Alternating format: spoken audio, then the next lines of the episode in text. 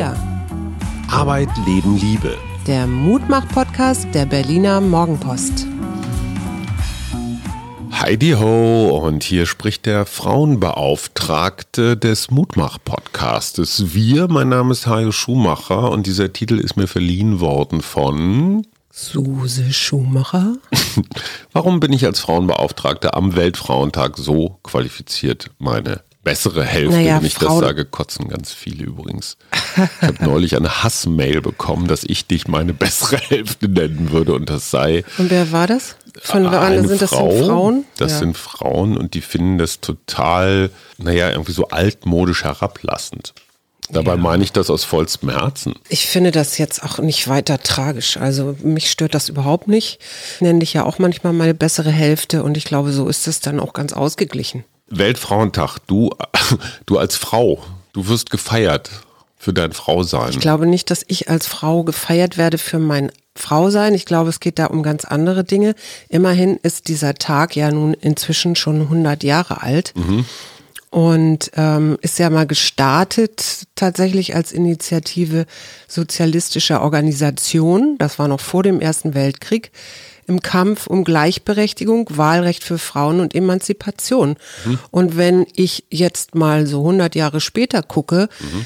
habe ich das Gefühl mit der Gleichberechtigung, okay, das vielleicht irgendwie juristisch geklärt oder so, aber eigentlich spätestens seit wir jetzt diese schöne Pandemie haben, mhm. äh, gibt es eigentlich wieder so eine Tendenz zurück, äh, dass Frauen nämlich, die ja sowieso in systemrelevanten Berufen mhm. häufiger vertreten In sind. In schlecht bezahlten. Die auch noch schlecht mhm. bezahlt werden, die jetzt auch vermehrt, leider Gottes, sich wieder mehr um Familien, um Kindern, um Kinder und so weiter kümmern und eigentlich auch wieder zurückgedrängt werden mhm. in diese Rolle, die sie vor 100 Jahren schon mal äh, nicht mehr haben wollten, ja, mhm. dann finde ich das, äh, deswegen fand ich das wichtig, heute über diesen Weltfrauentag oder über diesen Frauentag zu reden, ja. Es stimmt ja, es ist ja auch durch Zahlen belegt, gerade in Deutschland ist die Gleichstellung eher wieder in so einer leichten Rückwärtsbewegung, ja. ne, was Führungspositionen angeht, was Frauen in Parlamenten angeht, was Aufsichtsräte, Vorstände angeht und sowas. Das ist in anderen Ländern, Skandinavien zum Beispiel oder auch Frankreich, deutlich anders. Warum mhm. ist das so? Ist das Zufall oder sind wir Deutschen ganz besonders boah, ich weiß nicht, so Altrollen versessen? Wir sind ja ein altes Land. Ne? Wir sind ein altes Land, Hat ja. das damit zu tun? Also es gibt da bestimmt Erklärungen. Ich habe mich damit jetzt nicht, in, ehrlich gesagt, so intensiv beschäftigt. Hast du da irgendwas gefunden? Ich glaube, es hat tatsächlich was damit zu tun, dass wir ein überaltertes Land sind. Das heißt, die Menschen, die was zu entscheiden haben, sind noch aus den alten Schützengräben. Und das wäre meine Bitte an diesem Weltfrauentag. Ich glaube, dass gekämpft werden muss für bestimmte ich sag mal, Gleichstellungsmerkmale, also Frauen in Parlamenten zum Beispiel, oder Bezahlung. Bezahlung, also Gender Pay Gap oder auch Vereinbarkeit, Beruf und Familie, das ist das eine. Ich glaube aber nicht, dass diese Aggression, die manchmal, ich sag mal, vom radikalen Feminismus ausgeht, mhm. so alle Männer sind scheiße, mhm. ich glaube nicht, dass die uns weiterführt. Nee. Ich habe mich ja vor ein paar Jahren mal mit diesem Mannsein beschäftigt und wenn du dich mit Mannsein beschäftigst, beschäftigst du dich automatisch auch mit Frausein. Mhm. Und das ist jetzt im Einzelfall nicht besonders tröstlich, aber ich finde von meiner Jugend, 60er, 70er Jahre, meiner Kindheit, bis heute, ja. in diesen 50 Jahren hat sich unfassbar viel getan. Mhm. Also der Typus meiner Mutter, Hausfrau, Mutter, Schnittchen machen, diesen Typus, ja, den gibt es noch, aber niemand ist mehr dazu gezwungen, glaube ich. Nee, genau. Also du kannst in Deutschland, wenn du willst, als Frau deinen Weg gehen. Ja. Du musst niemand mehr um Erlaubnis Mit Einschränkung, fragen. wenn du alleinerziehend bist, hast Klar. du auch schon wieder ein Problem. Dann also hast du als Mann aber auch ein Problem. Dann kannst du auch nicht Vorstand werden. Was ich nur sagen will, ich glaube, es gibt ganz viele Männer, die gerne wüssten, wie es besser geht mhm. und die einfach mal eine Hand brauchen oder ein nettes erklärendes Wort. Ich will das mit einem Beispiel illustrieren.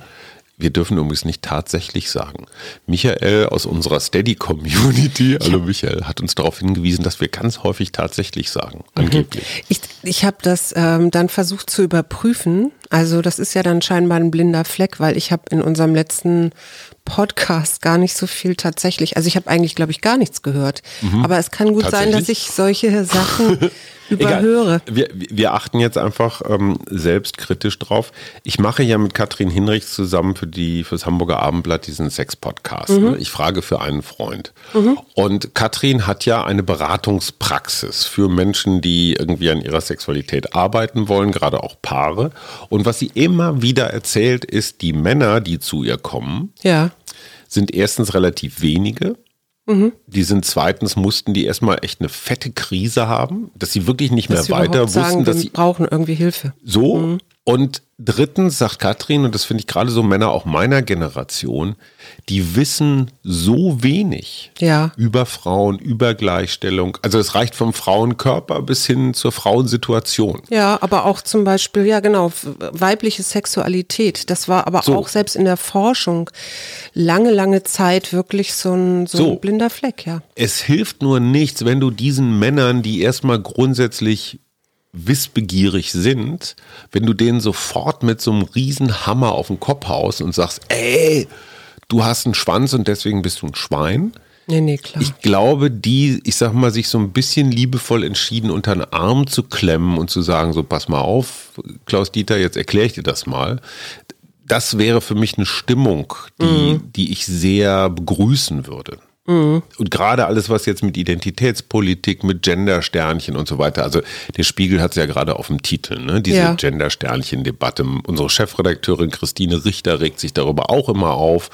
Ich denke mir mal, ey Leute, wenn das unser ganzes Problem ist, dass wir über ein Sternchen oder so eine mhm. kurze Sprechpause zwischen GesprächspartnerInnen.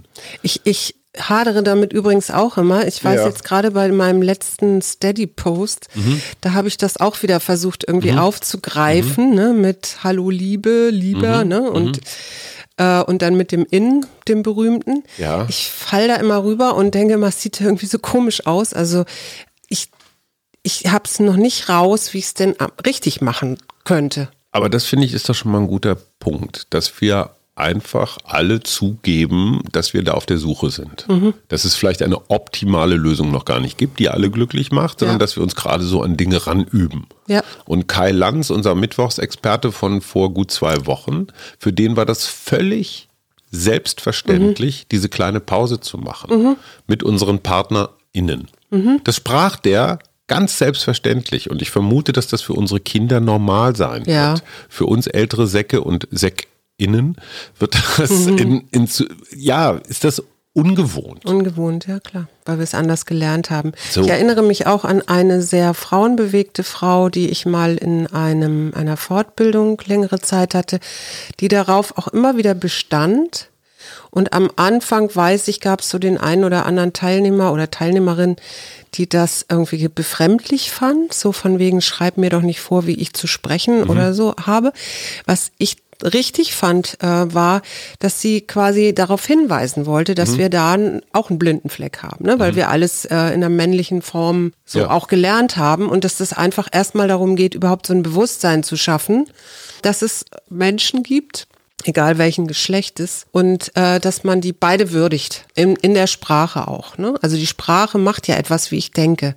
Das haben wir Klar. auch schon mal gehabt. Aber so, und das fand ich ganz interessant, weil ich auch im, so im allerersten Moment dachte, ach komm, ich bin zwar eine Frau, aber so wild ist das doch jetzt auch alles nicht. Und dann habe ich ihr aber recht gegeben, habe gedacht, ja, um so ein Bewusstsein zu schulen, ist es richtig. Und diese Riesenaufregung von beiden Seiten zeigt ja, dass da, da ist ja irgendwas. Mhm. Und dieses Sternchen scheint ja irgendwas zu triggern, zu mobilisieren und die Leute auf die Palme zu bringen. Mhm. Und das überhaupt erstmal liebevoll wahrzunehmen. Wir haben hier ein, ein Feld, ein Markt, auf dem etwas ausgetragen wird und natürlich ja. verändert sich Sprache. Da muss man nicht lange, also dieses, äh, die deutsche Sprache wird verhunzt, das ist für mich so das schlechteste aller Argumente. Mhm. Ja, Sprache ist ein Organismus, das ist permanent Zellerneuerung. Aber was mich mal interessiert, du bist ja jetzt auch schon fast 60. ähm, hast was du. Was ist daran lustig? ich bin halt deutlich jünger als du. Ja, zwei Monate. ähm, hast du in deinem ganzen Leben als Mädchen, als Teenager, als Frau Benachteiligungen erlebt, wo du sagen würdest, boah, war nicht gut? Puh. Also Benachteiligung, ich hatte, es gab mal eine Phase als junge Frau, wo ich glaube ich für manche Männer wirklich nur so ein Objekt war. So ein Sexualobjekt, also so irgendwie Beute. Ja. So. Das ist aber für mich jetzt keine Benachteiligung unbedingt gewesen. Das war nur wahnsinnig anstrengend. Also weil ich mich nicht gesehen fühlte, ja, weil ich mich so reduziert fühlte auf mhm. mein Geschlecht und, ähm, und er immer so dachte, hey, ich bin Mensch und nicht nur eine Frau, weil ich irgendwelche Geschlechtsmerkmale habe. Äh, so, ne? Gegenfrage, könntest du dir vorstellen, dass es Frauen gibt, die Männer, vielleicht auch in dieser Altersklasse oder so, genauso als reine Beute betrachten, als Eroberungsgut oder so? Also ich glaube, es hatte schon immer gegeben. Es gibt solche Frauen oder gab solche Frauengestalten ich könnte mir auch vorstellen, dass das vielleicht auch eine Folge von Emanzipation ist, einfach da so eine, ja, genauso drauf zu gucken oder so. Ja. Ich glaube aber tatsächlich, wenn wir, wir hatten neulich dieses äh, Female Choice, mhm. ja, also dass Frauen oder dass, dass das weibliche Geschlecht quasi die ähm, die Sexualität kontrolliert. Mhm. Ne? So, das mhm. ist ja so ein bisschen was da ist, ein biologisches mhm. Phänomen, was dahinter steckt.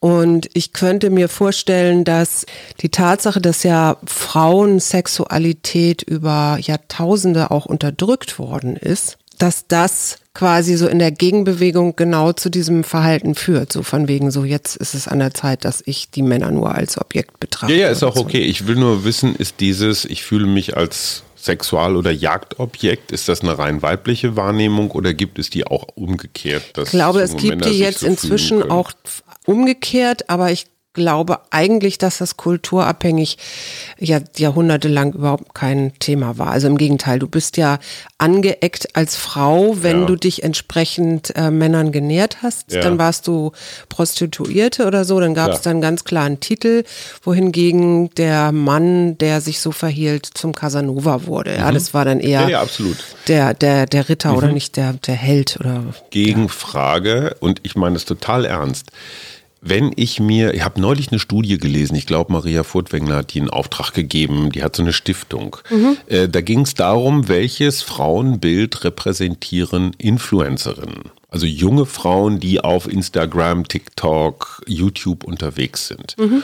Und die wirklich erschütternde, erschütternde Nachricht ist, dass auch diese junge Frauengeneration dieses Image von schnell verfügbar, Sexualobjekt. Ich, ich lasse mir als allererstes mhm. meine Brüste machen. Mhm. Ich bin nur schön, so Kardashian-mäßig. Mhm. Ich bin eigentlich nur Beute. Das ist eine Botschaft, wo ich mir denke, ey Mädels, das, das ist nicht, das ist aus der Zeit gefallen und das kann ich den mhm. Männern nicht vorwerfen. Mhm.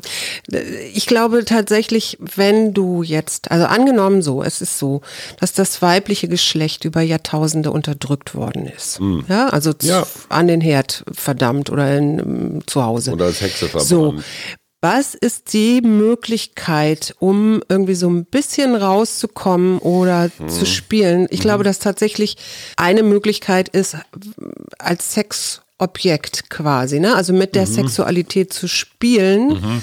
Und ähm, das weiß ich zum Beispiel nicht, inwieweit junge Influencerinnen heutzutage auch damit spielen, also ganz bewusst, weil es gibt ja auch Musikerinnen, die das ja, zum ja. Thema machen oder so, ne? Also äh, Lily Allen fällt mir da ein oder also es gibt so ein paar die Lady da, Gaga. Let, ja und Madonna auch irgendwann mal also mhm. so und ich weiß nicht wie weit das nicht auch so eine kleine Verhohnepiepelung ist also mhm. keine Ahnung ich kann das nicht beschreiben, und ich, ich weiß es nicht, ich weiß, es gibt junge Frauen, die sich damit identifizieren, die das ganz spannend finden. Ich beobachte auch, aber das kann auch eine kulturelle Geschichte wieder sein, dass wir eben in so einem kapitalistischen System leben, wo erstmal immer so diese Außenorientierung ist und die Außenorientierung heißt vielleicht äh, Handtasche, keine Ahnung, Lippenstift. Ähm. Ach, aber es gibt doch andere Kriterien als jetzt wirklich nur die Fuckability. Ich meine, klar, ist spannend, gar keine Frage. Nein, das ist ja, gilt ja auch nicht für alle. Also das ist ja das Gute. Sag mir mal ein paar Frauen, von denen du sagen würdest, das sind so richtig starke, moderne, selbstbewusste, unabhängige,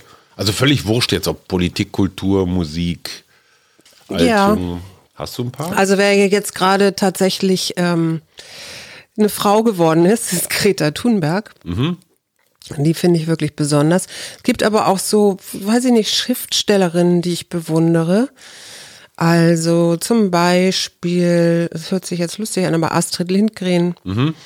oder äh, auch Joan K. Rowling. Mhm. Also Harry mhm. Potter, ne? mhm. ne? Die mhm. einfach finde ich faszinierend, wie die mhm. da ihre, ihre Romane oder ihren Roman geschrieben hat. Ne? Als alleinerziehende Mutter. Als alleinerziehende ne? Mutter mit ja. irgendwelchen ähm, Verlagen, die das Buch erst gar nicht wollten. Ja, und die dann so ja, durchgestartet ist. Gibt aber auch zum Beispiel die Architektin lebt nicht mehr, eine Irin Eileen Gray, mhm. die ich sehr bewundere, die ähm, sehr großartige Architektur gemacht hat, auch teilweise äh, wo Männer dann abgeguckt haben mhm. von ihr. Oder Rachel Carson, die hatten wir hier neulich schon, mhm. ähm, die zu einer der Frauenfiguren des 20. Jahrhunderts zählt, weil sie die Umweltbewegung ins Leben gerufen hat durch, durch ihr Buch. Mhm. Ähm, Angela Merkel? Ja, auf ihre Art auch. Also ich bin ja jetzt nicht, ja. Wobei die ja interessanterweise nie die Frauenkarte gespielt hat. Ne? Nee. Also Rita Süßmuth, jetzt als CDU-Politikerin, hat ja immer dieses Gleichstellungsthema so mit auf jeden Fall mhm. mitgedacht und genau. mitgesprochen. Angela Merkel hat sich ja in ihrer harten Zeit zum Beispiel auch gegen eine Quote ausgesprochen, weil sie gesagt hat, hey, ich brauche als Frau keine Bevorzugung, ja, ich bin gut genug, das alleine mhm. zu schaffen. Mhm.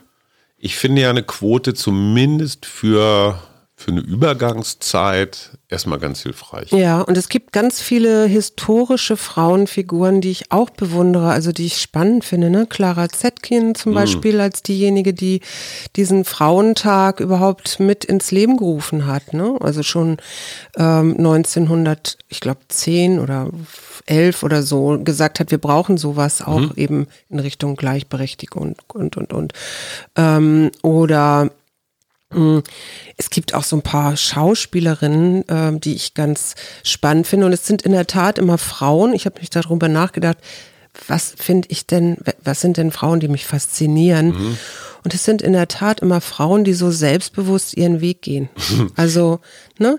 Und selbst, Wie heißt die? wir haben ja Picky Blinders, gucken wir mhm. ja gerade. Polly. Genau, und da gibt es die Figur der Polly, die mich auch total anspricht. Mhm. Die ist so ein bisschen, ähm, die ist nicht so rein nur, ich bin ganz toll und ich gehe hier meinen Weg, sondern die hat auch so ihre schwarzen, düsteren Seiten. Aber da, da habe ich das Gefühl, da, hat, da ist so eine Person vor mir. Aber das könnte ja, ja. ich jetzt wahrscheinlich auch auf manchen Mann ja, auch vom Gesicht her. Ne? Also die mhm. hat schon so gelebtes Leben ja, in genau. sich und ist nicht so perfekt. Und wer mir noch einfällt, äh, als jemand, den, der wirklich auch in unserem Leben ist, das ist Lissy Eichert, mhm. äh, die Pastoralreferentin, was ich mhm. eigentlich ein Unding finde, warum das in der katholischen Kirche dann bei Frauen nur Pastoralreferentinnen sind und die Männer dann als Pastoren. Also okay, auf jeden Fall die finde ich auch unglaublich. Das ist auch ein Vorbild für mich, wie mhm. die so mit Menschen umgeht, wie die Sachen wahrnimmt und sieht und wie die für jeden Ohr Energie. hat und was die für eine Energie hat, wo ich sage nur Halleluja. Wie heißt denn die, die äh, Wiener Tatortkommissarin? Neu du meinst, Bauer, ja, Neu ah, ah, ah, okay, also werdet ihr uns bestimmt, Warte, nee, werdet ihr uns bestimmt mitteilen, aber die finde ich auch ziemlich gut. Jetzt habe ich noch eine Frage zum Schluss, die mich wirklich umtreibt. Ihr seid ja nun mal, ihr Frauen, seid ja nun mal 50 Prozent der Menschheit, so mehr oder weniger. Mhm. Ich glaube, in Deutschland gibt es ein paar mehr Frauen als Männer, aber egal. Wenn ihr zusammenhalten würdet mhm. für die Sache der Frauen, ja. auch parteiübergreifend oder kultur- oder religionsübergreifend, dann gäbe es den Vatikan gar nicht mehr. Weil 50 Prozent aller Gläubigen, nämlich Gläubiginnen, mhm. würden sagen, wir haben keinen Bock mehr auf den Scheiß. Wenn alle Frauen im Islam sagen würden, wir haben keine Lust mehr, uns hier ab äh, wie auch immer behandeln mhm. zu lassen, dann gäbe es dieses System auch nicht mehr. Ist das zu doof gedacht von mir, so weltweite Frauensolidarität und dann würde sich relativ schnell relativ viel ändern. Also danach gibt es ja, das ist ja etwas, wonach schon lange gerufen wird und es gab ja auch lange Zeit immer wieder, guck mal, diese männlichen Netzwerke, die schieben sich da die ja. Jobs zu und Frauen haben das nicht und so.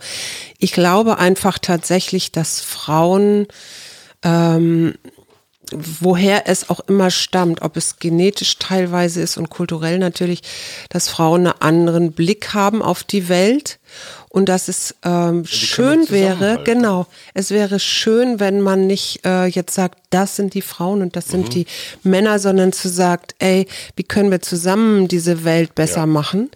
Und ja, zum Beispiel. Und wir sind erstmal am Ende des Tages sind wir alles nur, nur ist gut, alles Menschen. Das ist insofern ein super schlauer Ansatz, weil aus dieser Mann-Frau-Polarisierung müssen wir uns ja sowieso rausbewegen. Genau. Weil diese ganze Thematisierung, drittes Geschlecht, gefühltes Geschlecht, Identität und so weiter, reißt uns ja sowieso aus diesem Mann-Frau-Schema. Ja, raus. ich sag dir mal ein Zitat und vielleicht es ist eine von einer Amerikanerin. Mhm. Einer politisch, politischen Amerikanerin lebt ja. auch noch.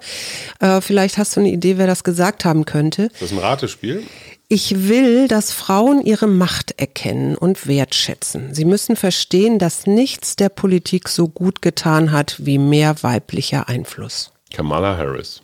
Könnte man meinen, ist die gleiche Partei, aber ist nicht Kamala Harris, sondern eine viel, viel ältere Dame die auch sehr kämpferisch ist. Elizabeth Warren. Nein, Nancy Pelosi ah, okay. hat das gesagt. Gut, zur Feier des Tages, weil Weltfrauentag ist, darfst du eine Karte ziehen. Wir haben genau, und da müssen wir jetzt uns mal entschuldigen, es war meine, mein Wunsch, dass wir heute wirklich nur über diesen Frau Wieso Weltfrauentag naja, vielleicht gibt es ja den einen oder anderen, die eine oder an den anderen, die was anderes erwartet haben heute. Ähm. Okay, ich kann vielleicht noch den schlechtesten Frauenwitz erzählen, äh, der mir jetzt gerade so erinnerlich ist. Ich kenne auch einen. Um die, nee, bitte nicht.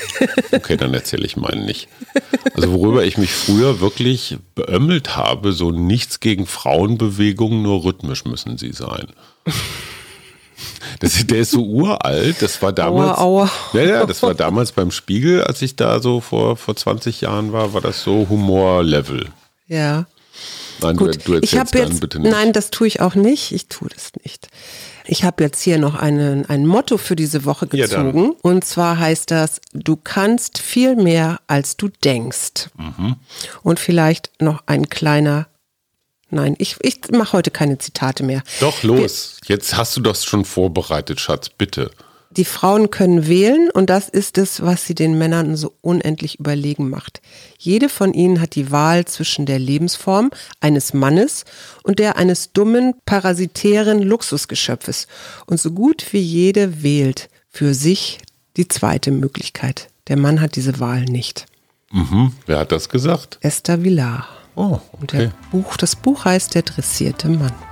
Aha, so wie ich. Tschüss. Tschüss, bis morgen. Wir. Arbeit, Leben, Liebe. Der Mutmach-Podcast der Berliner Morgenpost.